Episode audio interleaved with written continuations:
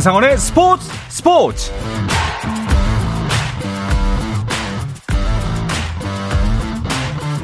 스포츠가 있는 저녁 어떠신가요? 아나운서 한상원입니다. 오늘 하루 이슈들을 살펴보는 스포츠 타임라인으로 출발합니다.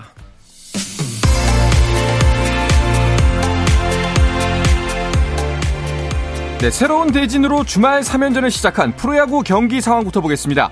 양현종 대 스트레일리의 선발 맞대결이 가장 먼저 눈에 들어옵니다. 기아와 롯데가 주말 3연전에서 만났는데요. 양현종이 무너졌습니다. 데뷔 후 최다 실점하면서 마운드를 내려온 양현종 점수차가 크게 나고 있습니다. 6회 말 현재 10대 2로 8점 차 롯데가 앞서 있습니다.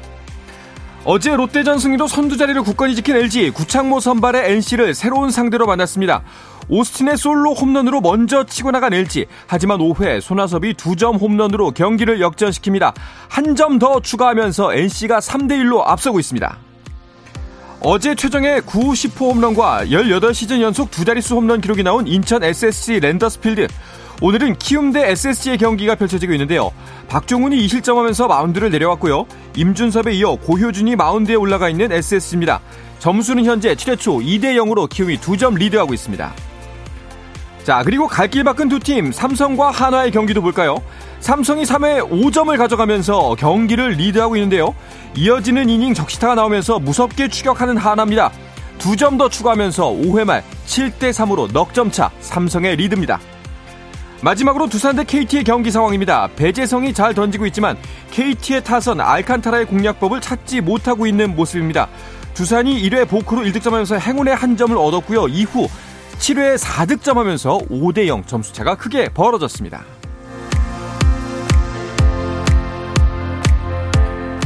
프로야구 선수협회가 지난 3월 WBC 대회 기간 도중 발생한 음주 파문에 대해 사과했습니다.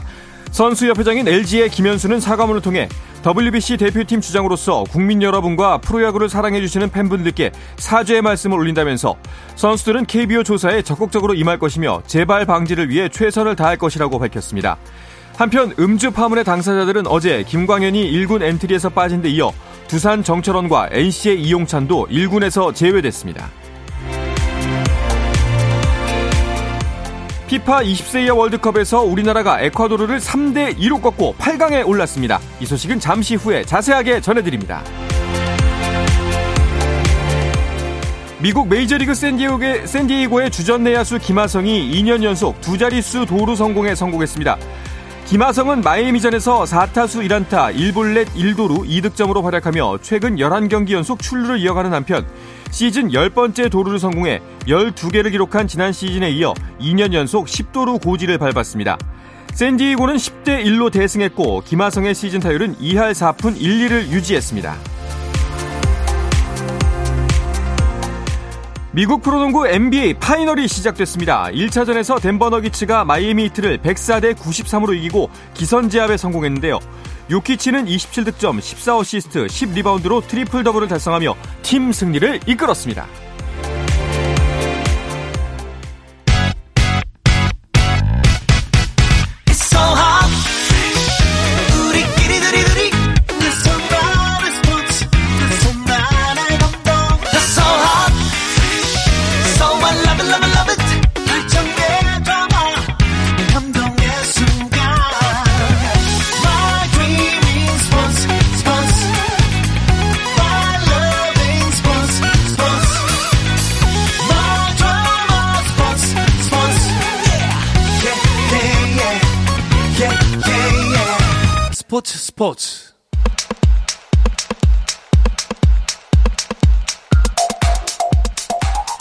금요일 저녁 축구 이야기 축구장 가는 길 시작하겠습니다. 서우정 축구 전문 기자, 축구 전문 매체 히든K의 류청 기자와 함께합니다. 두 분 어서 오십시오. 안녕하세요. 안녕하세요. 반갑습니다. 두 분은 지금 벌써 하루가 굉장히 길게 느껴지시겠어요. 일찍 일어나셨죠? 네, 저는 새벽 5시 50분에 알람 맞춰서 용케 일어나가지고 네. 네, 6시부터 중계를 지켜봤습니다. 어떠셨어요, 류청 기자는? 어, 일단 축구 경기는 전 세계에서 한다는 거를 네. 매일매일 느끼고 있고요. 네. 아, 원래 인도네시아였으면 이런 시간에 일어나지 않아도 됐을 텐데. 그렇죠. 네, 네. 12시간 차이 나는 아르헨티나로 갔기 때문에 네. 아주 긴 하루를 보내고 있습니다. 그렇습니다. 좀 힘드시겠지만 그래도 오늘 정말 이 축구 경기 덕분에 많은 분들이 힘차게 즐겁게 하루 시작하셨을 겁니다. 우리나라가 8강에 진출했습니다. 네. 어, 조에서 2위로 16강에 올랐는데요. 그러면서 이제 에콰도르를 16강에 상대를 했던 김원중 호입니다. 어, 굉장히 생각보다는 쉽게 경기를 풀어나간 것 같아요. 네. 먼저 또 두 골을 넣었고 상대가 쫓아왔지만은 또 후반 초반에 도망가면서 어, 마지막에 실점하면서 3대2 승리로 끝났고 20세 이하 월드컵 8강에 진출하면서 지난 대회 준우승에 이어서 다시 한번 또 좋은 성적을 일단 확보를 했습니다. 네. 아, 정말 잘하더라고요. 기분이 참 좋았습니다. 자, 기분 좋은 장면들 많았으니까요. 경기를 처음부터 복귀해 보도록 하겠습니다. 우리가 선제골이 빨리 나왔어요. 이렇게 빨리 나올 줄은 몰랐고요. 네. 아마 조금 늦게 일어나신 분들은 깜짝 놀랐을 겁니다. 전반 2분 만에 이영준 선수가 골을 넣었는데요. 배준호 선수가 왼쪽 측면에서 오른쪽으로 들어가는 이영준 선수에게 크게 공을 넘겨줬거든요. 네. 근데 이영준 선수가 이제 190cm의 장신 공격수인데 아, 오른쪽 가슴으로 공을 떨어뜨린 다음에 너무나 가볍게 발리슛을 날렸는데 이게 반대쪽 골대에 가서 꽂혔습니다. 네. 사실 뭐 게임에서 볼 수 있을 정도로 깔끔한 공격이었고요. 어쨌든 전반 2분 만에 골을 터트리면서 에콰도르를 급하게 만들었습니다. 맞습니다.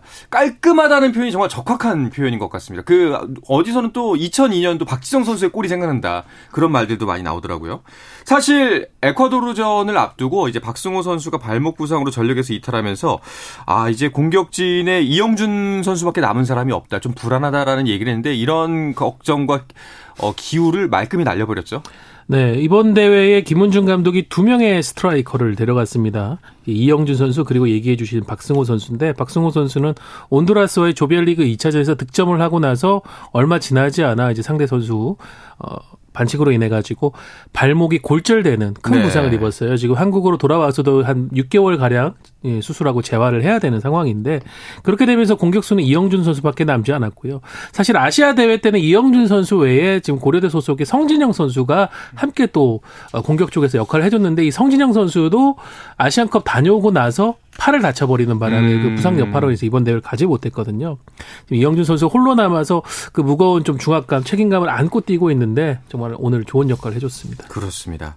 자, 그리고 선제골이 터진 이후에 곧바로 추가골이 나오면서 우리가 흐름을 가져왔는데요. 두 번째 골도 정말 멋있었습니다. 네, 두 번째 골은 첫 번째 골을 도왔던 이 배준호 선수가 터트렸는데요. 이번에는 이제 오른쪽에서 넘어온 공을 배준호 선수가 잡은 다음에 음. 이미 어 슈팅을 할 수 있는 상황에서 다시 한번 공을 접고 완벽하게 수비를 무너뜨린 뒤에 정말 그림처럼 넣었는데 배준호 선수가 사실 K리그 보시는 분들은 이미 알고 있을 겁니다. 22세 이하 자원인데 이미 대전 하나 시티즌에서도 아, 형들에게 못지않는 기량을 보여주면서 아, 정말 물건이다라는 음. 평가를 받았는데 이 선수가 이번 경 이번 대회에서 10번을 달고 뛰고 있습니다. 네. 왜 10번을 받았는지 확실히 보여준 골이었습니다. 그렇습니다. 배준호 선수의 이번 활약을 반가워하는 분들 참 많았을 거예요. 네. 어, 김은중호 출범 이후에 이 팀의 에이스가 누구냐라는 얘기를 들으면 보통 이제 배준호, 강성진 이 선수들 많이 언급을 했는데 배준호 선수가 안타깝게 대회 직전에 허벅지 안쪽 근육 내전근을 다쳐가지고 네. 프랑스와 1차전 아예 결장을 했고요. 어, 온두라스 그리고 감비아와의 경기 때는 조금씩 이제 출전 시간 올리면서 어, 토너먼트에 대한 준비를 했습니다. 어, 김은중 감독이 그런 믿음이 이번 어, 에콰도르와의 16강전에서 결과로 나왔고요.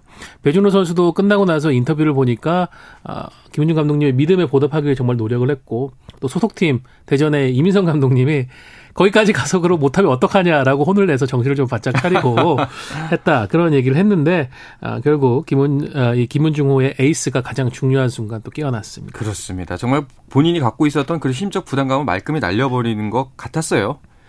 그 그리고 이제 이후 상황에서 우리가 페널티킥을 한 골을 넣어줬고요. 콜을 허용했지만 그래도 후반에 세 번째 골을 넣으면서 추격의 의지를 꺾어놓게 되죠. 정말 깜짝 놀란 게 후반 3분 만에 또 골을 터트렸습니다. 네. 사실 이 시간이 넘어가면 이 집중력이 흐르는 시간에 한 골 내줬으면 경기가 어떻게 될지 모르는 음. 상황이었는데 후반 3분에 아, 이번 대회에서 정확한 킥으로 그 이름을 알리고 있는 이승원 선수가 크로스를 올렸고 최석현 선수가 헤더로 골을 터트리면서 사실상 이때 좀 승부가 갈리지 않았나라는 음. 생각이 할 정도로 좋은 시간에 좋은 골이 터졌습니다. 네. 그리고 이제 에콰도르가 다시 한번 추격하는 두 번째 골을 넣긴 했는데 이 골은 좀 아쉬웠어요.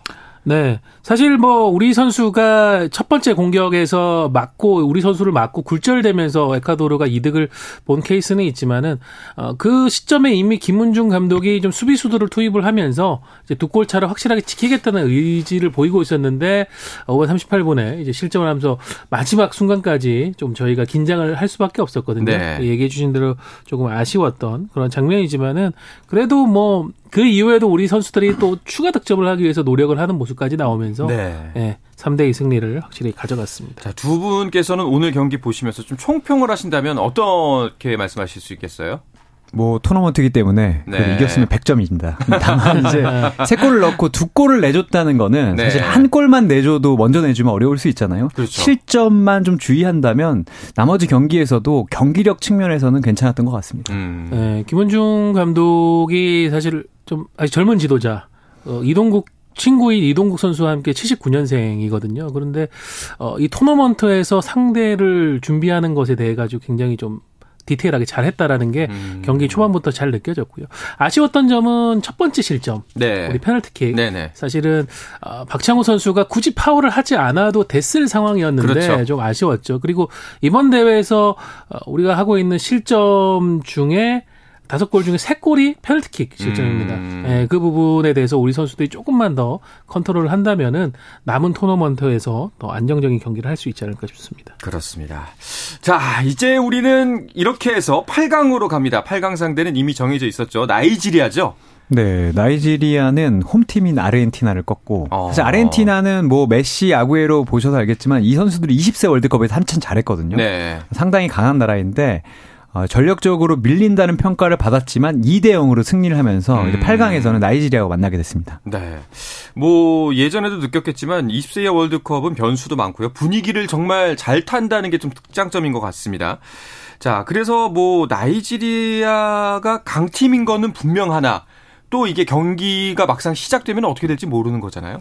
네, 먼저 겁을 먹을 필요는 없다고 생각되고요. 물론 아르헨티나가 수준이 높았기 때문에 나이지리아가 이제 16강전에서 좀 실리적인 태세를 취한 것도 있겠지만은 무려 아르헨티나에게 슈팅을 27개나 허용을 했었습니다. 음. 그러니까 계속 두들겨 맞다가 역습을 통해 가지고 계속 아르헨티나를 무너뜨리는 방식이었었거든요. 네. 그런 부분에 대해서 우리가 좀 잘 준비를 한다면은 경기를 지배하는 양상으로 나이지리아가 펼치진 않았기 때문에 음. 어, 좀더 우리가 어, 운영적인 측면에서 노릴 수 있는 부분이 있다고 있다고 보여지고요. 득점력 면에서는 우리나라가 이번 대회 어떤 팀에게도 밀리지가 않습니다. 음. 아, 역시 관건은 수비력이 될 것 같습니다. 알겠습니다. 자 이렇게 우리나라는 8강에서 나이지리아를 만나고요. 다른 8강 대진표들도 모두 완성이 됐죠? 네 맞습니다. 한국과 나이지리아가 5일 새벽 어, 2시 30분에 경기를 하고요. 아, 이기면 만나게 되는 콜롬비아와 이탈리아의 경기는 4일 오전 6시에 열립니다. 음. 그리고 이스라엘과 브라질이 4일 오전 2시 30분, 미국과 우루과이 경기가 5일 오전 6시에 벌어집니다. 네. 대진표를 쭉 보니까 이제 남미, 아프리카, 그리고, 어, 유럽이 있는데요. 유일하게 우리나라가 이제 아시아 국가예요. 네. 어, 우즈베키스탄도 16강에 올랐지만은 패하면서 이제 먼저 돌아가게 됐고 일본 같은 경우에는 조별리그에서 첫 승, 첫 경기에서 승리를 거두면서 어, 순항을 하나 싶었지만은 이후 두 경기에서 패하면서 네. 16강에 오르질 못했죠. 그러면서 지금 한국만이 이제 8강에 올라와 있고 전체적으로 이번 대회 구도를 보면 역시 남미에서 열리는 대회답게 남미 팀이 지금 세 팀이 올라와 있고 음. 아프리카에서는 지금 나이지리아와 이스라엘 사실 뭐 아프리카 팀들은 이 연령별 대회에서는 전통적인 강자기 때문에 그런 모습을 보이고 있고 유럽이 오히려 지금 이탈리아 한 팀만 올라와 있을 정도로 좀 네. 아쉬운 모습인데 우리가 과연 어디까지 갈 수 있을지 뭐 2019년에도 이런 분위기 속에서 결국 결승까지 갔었거든요. 한번 음. 그 영광의 재현을 기대해봐도 좋을 것 같습니다. 자, 이렇게 만약에 이제 8강에서 우리가 나이지리아를 무찌르게 된다면은 콜롬비아 이탈리아전 승자와 맞붙게 되고요. 또 이제 반대쪽 그 4강에서 올라오는 팀들을 만나게 되는 건데 보니까 첩첩산중이네요, 솔직히. 네, 뭐, 뭐, 콜롬비아와 이탈리아 네. 중 누굴 만나도 좀 어려울 거고요. 사실 최근에 잉글랜드의 20세 이하 대표팀이 상당히 강한데 네. 어, 이탈리아가 이제 잉글랜드를 이기고 올라왔기 때문에 조금 아, 쉽지 않을 거라는 생각도 들고 말씀을 드렸듯이 콜롬비아가 또 남미에서 하는 대회이기 때문에 음. 아 이걸 또 꺾기도 쉽지 않아 보입니다. 그리고 넘어가서 브라질을 만난다고 해도 우리가 월드컵에서 한번 크게 혼났잖아요. 그렇죠. 갚아줬으면 하는 마음도 있지만 제발 만나지 않았으면 하는 음. 마음도 있습니다. 자, 일단은 눈앞에 있는 8강전부터 승리하는 걸로 하고 우리는 계속해서 열심히 응원하도록 하겠습니다. 자, A, A 대표팀도 좀 살펴볼게요. 곧 6월 A매치 출전 명단이 나옵니다. 네, 이제 크리스만 감독이 미국에서의 휴가를 마치고 한국으로 들어오고요. 다음 주 월요일이죠. 6월 5일에 이제 대표팀 명단을 발표하기로 했는데요. 일단 지금 음 김민재 선수가 결장 아, 이번 음. 대회 이번 소집에는 참가하지 못하는 게 확정이 되면서 일단 센터백에 대한 크리스만 감독의 고민이 좀 많아질 것 같습니다. 네. 김민재 선수가 못 뛰는 건 군대를 간다면서요. 네. 군 훈련을 받아야 되는데 음. 아무래도 그 유럽 선수들이 비시즌이 여름 시즌이고 아니고 아, K리그 선수들은 이제 겨울에 갈 수 있지만 어쨌든 겨울에는 또 아시안컵이 열리잖아요. 네. 아, 이런 부분을 봤을 때 김민재도 지금 이제 병역의 의무를 아, 좀 이행하는 것이 가장 좋다는 평가를 했던 것 같고요.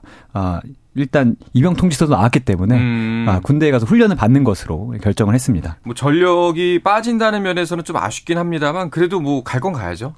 네, 그러니까 김민재 선수 같은 경우 2018년 열렸던 자카르타 팔렘방 아시안 게임 금메달 을 통한 병역 혜택으로 지금 군복무를 대체를 하는 거거든요. 그래서 문화예술체육요원 음. 등록을 1년 전에 했습니다. 이게 1년 안에 군사훈련을 받아야 되는 네. 조건이 있어요. 그래서 사실은 이번 6월에 받지 않으면은 김민재 선수가 행정적으로 좀 어려움을 겪을 수 있는 상황이었고 음. 또 김민재 선수 개인의 실리를 본다고 하면은 지금 해외 이적 유럽 내에서의 이적 문제로 굉장히 지금 많은 화제가 되고 있지 않습니까? 네. 이게 7월 1일부터 15일까지 제한적인 buyout 조항이 지금 김민재 선수 달려 있는데 음. 그 부분을 또 속 시원하게 해결하려고 한다면은 6월에는 군사훈련 문제를 해결하고 7월부터 유럽에 넘어가 있는 게 또 맞는 상황이죠. 그렇군요. 좀 조정이 불가능한 상황이군요.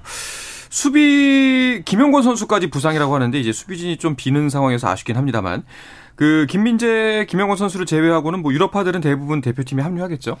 네, 유로파들은 대부분 합류할 것 같고요. 뭐 클린스만 감독과 그 코치진들이 유럽에서 이제 계속 많은 선수들을 아, 지켜봤기 때문에 아, 일단 뭐 거의 유럽파들은 오지 않을까라는 생각도 들지만 크리스만 감독이 지난번에는 월드컵에 다녀온 선수들을 주로 뽑았는데 네. 아마 이번에는 깜짝 발탁이 있지 않을까라는 음... 기대감도 좀 올라가고 있는 상황입니다. 아마 이번부터가 진짜 클린스만 호라고 좀 보는 편이 맞을 것 같아요. 네, 지난 3월은 클린스만 감독 본인도 인정했지만은 이제 전임 대표팀 감독이었던 벤투 감독이 선택했던 선수들을 기반으로 해서 음. 뭐 이기재 선수가 추가된 정도의 변화가 있었을 뿐인데 이번 소집에는 클리스만 감독의 성향, 취향이 분명히 들어갈 것 같고요.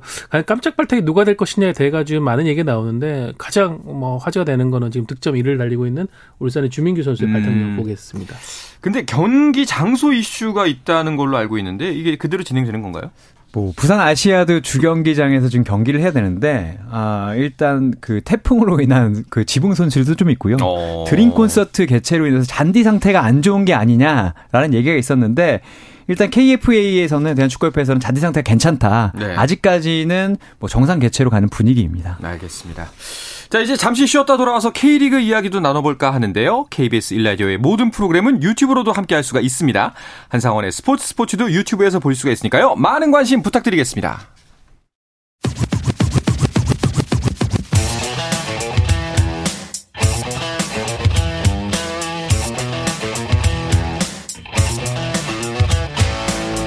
짜릿함이 살아있는 시간. 한상원의 스포츠 스포츠. 금요일 저녁 축구 이야기 축구장 가는 길 듣고 계십니다. 축구 전문 매체 히든K의 류청 기자, 서우정 축구 전문 기자와 함께하고 있습니다. 자, K리그 도로, K리그로 돌아와 보겠습니다. 전북 이야기가 나왔습니다. 신인 사령탑과 관련해서 구체적인 이름이 나왔는데요. 어, 확정이라고 봐도 되는 상황인가요? 네, 구단의 공식적인 발표는 아니지만요. 여러 정황상 구단에서도 이제 인정을 하고 있습니다. 음. 행정적 절차가 남아 있는데요. 일단 주인공을 알려드리면은 어, 루마니아 국가대표 출신의 선수 그리고 또 지도자로서 어, 많은 커리어를 쌓고 있는 단 페트레스쿠 감독입니다. 지금 김상식 감독이 자진 사임하고 한 달여가 지난 상황, 어, 김두현 감독 대행 체제로 계속 오고 있었던 대, 어, 전북이었었는데요. 박지성 technical director를 중심으로 외국인 감독을 물색을 해왔고 여러 후보와 접촉한 끝에 페트레스쿠 감독과의 합의에 도달했고요. 이제는 취업 비자를 비롯한 여러 행정 절차를 지금 남겨놓고 있는 상황이라고 합니다. 네, 루마니아 출신 페트레스쿠 감독 어떤 지도자인지 좀 더 소개를 해주시죠. 어, 일단 선수 시절은 상당히 화려했습니다. 풀백이었었고요. 뭐 첼시에서도 뛰었었, 고 이탈리아 제노바에서도 뛰었습니다. 음. 2003년부터 이제 지도자를 했는데 어, 일단 러시아 클럽에서 주로 활약했지만 아시아에서도 상당히 큰 활약을 했습니다. 알 아라비 근데 카타르에 있는 클럽이고요. 장수 스닝 중국에서 있었던 팀이고 아랍에미리트 알 나스르도 있었는데 제가 이제 중국에 있을 때 이분을 취재한 어, 경험이 있는데 네. 어, 상당히 좋은 지도자지만 상당히 다혈질입니다. 오. 상당히 다혈질이라서 어, 그때 봤던 분들 중에 몇 분은 어, 이 K리그에 없는 유형의 감독이 왔다. 어, 그래요? 지도력도 음. 기대가 되지만 음. 예, 이 테크니컬 에어리어에서 상당히 과격한 움직임을 보여주고 다혈질적인 측면이 있는데 이게 리그와 맞을지 음. 좀 궁금하다 이런 분들도 있었습니다. 뭐 본인이 원하는 게 되지 않으면 구단주에게도 과감하게 또 항의를 하고 항명을 어. 하는 그런 과거의 일도 있었죠. 사실 전북이 약간 충격요법이 필요한 상황인 건 맞아요. 그렇죠. 지금 양강 구도는 깨졌고요. 네. 어, 울산은 예상대로 1위를 달리고 있는데 지금 승점 38점으로 18점인 전북과 무려 20점 차이가 납니다. 아... 이미 전북이 올해 어떤 뭐 충격을 요법을 줘도 우승에 도전하기에는 이미 타이밍이 늦었다라는 음... 얘기도 있고 그런 차원에서 조금 팀을 재정비하고 어 다시 일으켜 세울 수 있는 그런 지도자를 찾았던 것 같고요. 처음에는 이제 국내 지도자에 대한 얘기도 나왔습니다만은 네. 어, 전체적으로 뭐 선수단 분위기도 그렇고 어, 높은 레벨의 어떤 지도자가 한 번은 와서 전북을 이끌어야 되지 않겠느냐는 음. 그런 분위기가 잡혔던 것 같아요. 그렇게 되면서 박지성 디렉터 그리고 또 advisor를 맡고 있죠. 어, 디마테오 advisor. 어, 공교롭게 또 디마테오 advisor가 첼시에서 선수로 활약할 때 이 페트레스쿠 감독하고 같은 어. 네 선수 생활을 했었습니다. 그런 인연이 있기 때문에 어, 디마테오 감독, 디마테오 advisor의 추천이 있었던 게 아니냐는 추측이 가장 많은 상황이고요. 네. 네 그래서 일단은 전북은 페트레스쿠 감독에게 어, 동행할 수 있는 코치들의 권한도 많이 주고 음. 뭐 전체적으로 팀 시스템도 재정비할 수 있는 그런 상황까지 한번 만들어 보겠다는 계획입니다. 네. 자, 현재 그 20점 차이라고 했는데 전북이 7입니다. 그 순위표를 전체적으로 한번 살펴보고 가겠습니다. 네. 네. 어, 선두 울산은 얘기해드린 데 38점으로 앞서 있고요. 2위권과도 10점 차 이상이 납니다. 어. 서울, 제주, 포항이 나란히 27점인데 울산과는 11점 차죠. 그 뒤 5위 대전이고요. 6위 대구입니다. 전북은 7위에 랭크돼 있고요. 8위가 광주, 9위가 수원FC, 10위가 인천 유나이티드고요. 지금 현재 강등권이라고 할 수 있는 11위와 12위에는 강원FC와 수원 삼성이 있습니다. 네. 사실 전북이 7위라는 게 굉장히 생소한 순위긴 합니다. 그런데 이번 주 다가오는 주말의 대진 상대가 바로 그 숙적 울산입니다. 어떻게 경기 펼쳐질까요? 어, 일단 말씀드렸듯이 두 팀 간의 승점 차이가 20점입니다. 네. 전북은 어떤 팀에게도 질 수 없는데 울산에게는 더더욱 질 수 없고요. 음. 또 이게 재밌는 게 이 두 팀의 역대 통산 전적이 동률입니다. 오. 40승 29무 40 패, 아 49패이기 때문에 여기서 이기는 팀이 아, 좀 어떻게 보면 한 획을 긋는다고 할까요? 좀 음. 앞서가는 부분도 있어서 상당히 치열할 것으로 보이는데 분명히 분위기는 울산이 좋습니다. 울산은 최근에 골을 내주고도 절대 패하지 않는 모습을 보여주고 있고 어, 전북은 조금 들쭉날쭉한 경기력을 보여주고 있기 때문에 어쨌든 새 감독이 오기 전에 전주성에서 자존심을 회복하는 아, 역할을 좀 해야 될 것 같습니다. 네. 자, 110번째 대결이네요, 이번이. 네. 과연 어디가 웃게 될지. 무가 나오면 40승 30모 40패가 되는 건데, 뭐 그런 일은 없기를 양팀 팬들 모두 다 바라고 있을 것 같고요. 전북이 좀 살아나는 조짐이라서 이번 대결 좀 더 재밌지 않을까요? 네, 김두현 감독 등 체제에서 FA컵 포함해서 3승 2무로 무패 가도를 달리고 있었죠. 그런데 이제 지난 주말에 포항에게 패했습니다. 그러니까 음. 정확히는 주말이 아니라 월요일 대체 공휴일에 열렸던 경기였는데 포항 원정을 가서 1대 0으로 패배를 했습니다. 뭐 근데 경기 내용 자체는 전북이 분명 살아났다고 얘기를 할 수 있고요. 네. 페트레스코 감독이 행정 절차를 마치면은 6월 A매치 휴식기 이후부터 본격적으로 이제 음. 벤치에 앉을 계획이거든요. 그 전까지 지금 뭐 한 세 경기 가량을 김두현 감독 체제로 계속 가야 됩니다.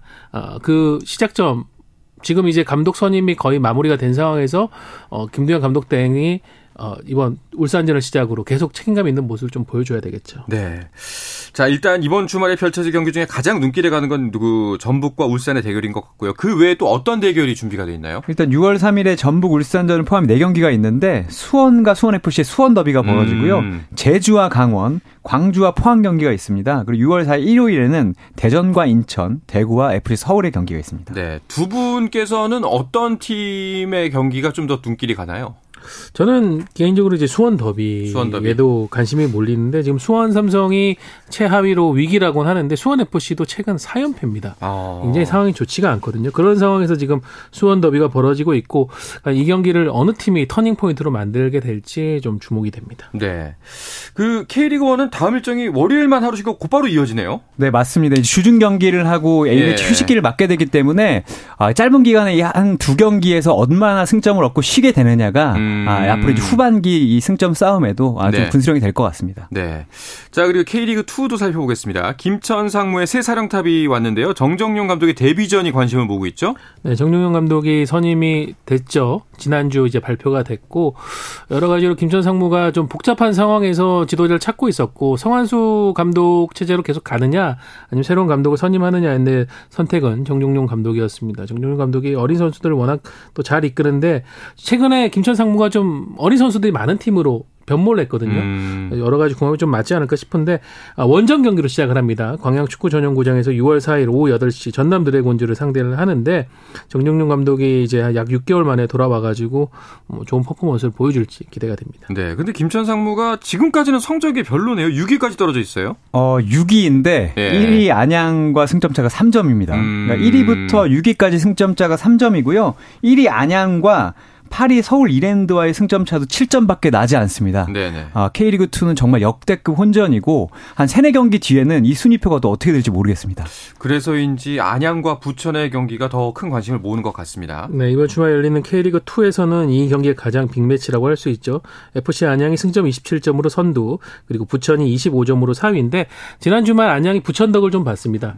부천이 그 고정원 감독의 무패 행진을 달리던 김포를 상대로 첫 패배를 안겨줬거든요. 네. 만약에 거기에서 김포가 승점을 얻었다면 안양이 선두를 지킬 수가 없었는데 어, 부천이 김포를 잡아주면서 안양이 선두를 계속 유지하게 됐고요. 하지만 그렇다고 해서 안양이 이번 맞대결에서 부천에게 양보하는 일은 없겠죠. 음. 어, 지난번 맞대결은 굉장히 뜨거웠던 두 팀이었는데 이번 경기에서도 어, 어떤 모습을 보여줄지 궁금합니다. 그렇습니다. 승점 차가 정말 단 1, 2점밖에 나지 않기 때문에 더욱더 치열한 경기가 펼쳐질 것 같습니다. 자, 이 이야기 끝으로 금요일 저녁에 축구 이야기 축구장 가는 길을 마치도록 하겠습니다. 서우정 축구 전문 기자, 축구 전문 매체 히든케이의 류청 기자와 함께했습니다. 두 분 오늘도 고맙습니다. 감사합니다. 감사합니다. 네, 주말 스포츠 스포츠는 9시 20분부터 함께 하실 수가 있습니다. 저는 월요일 저녁 8시 30분에 다시 돌아오겠습니다. 한상원의 스포츠 스포츠!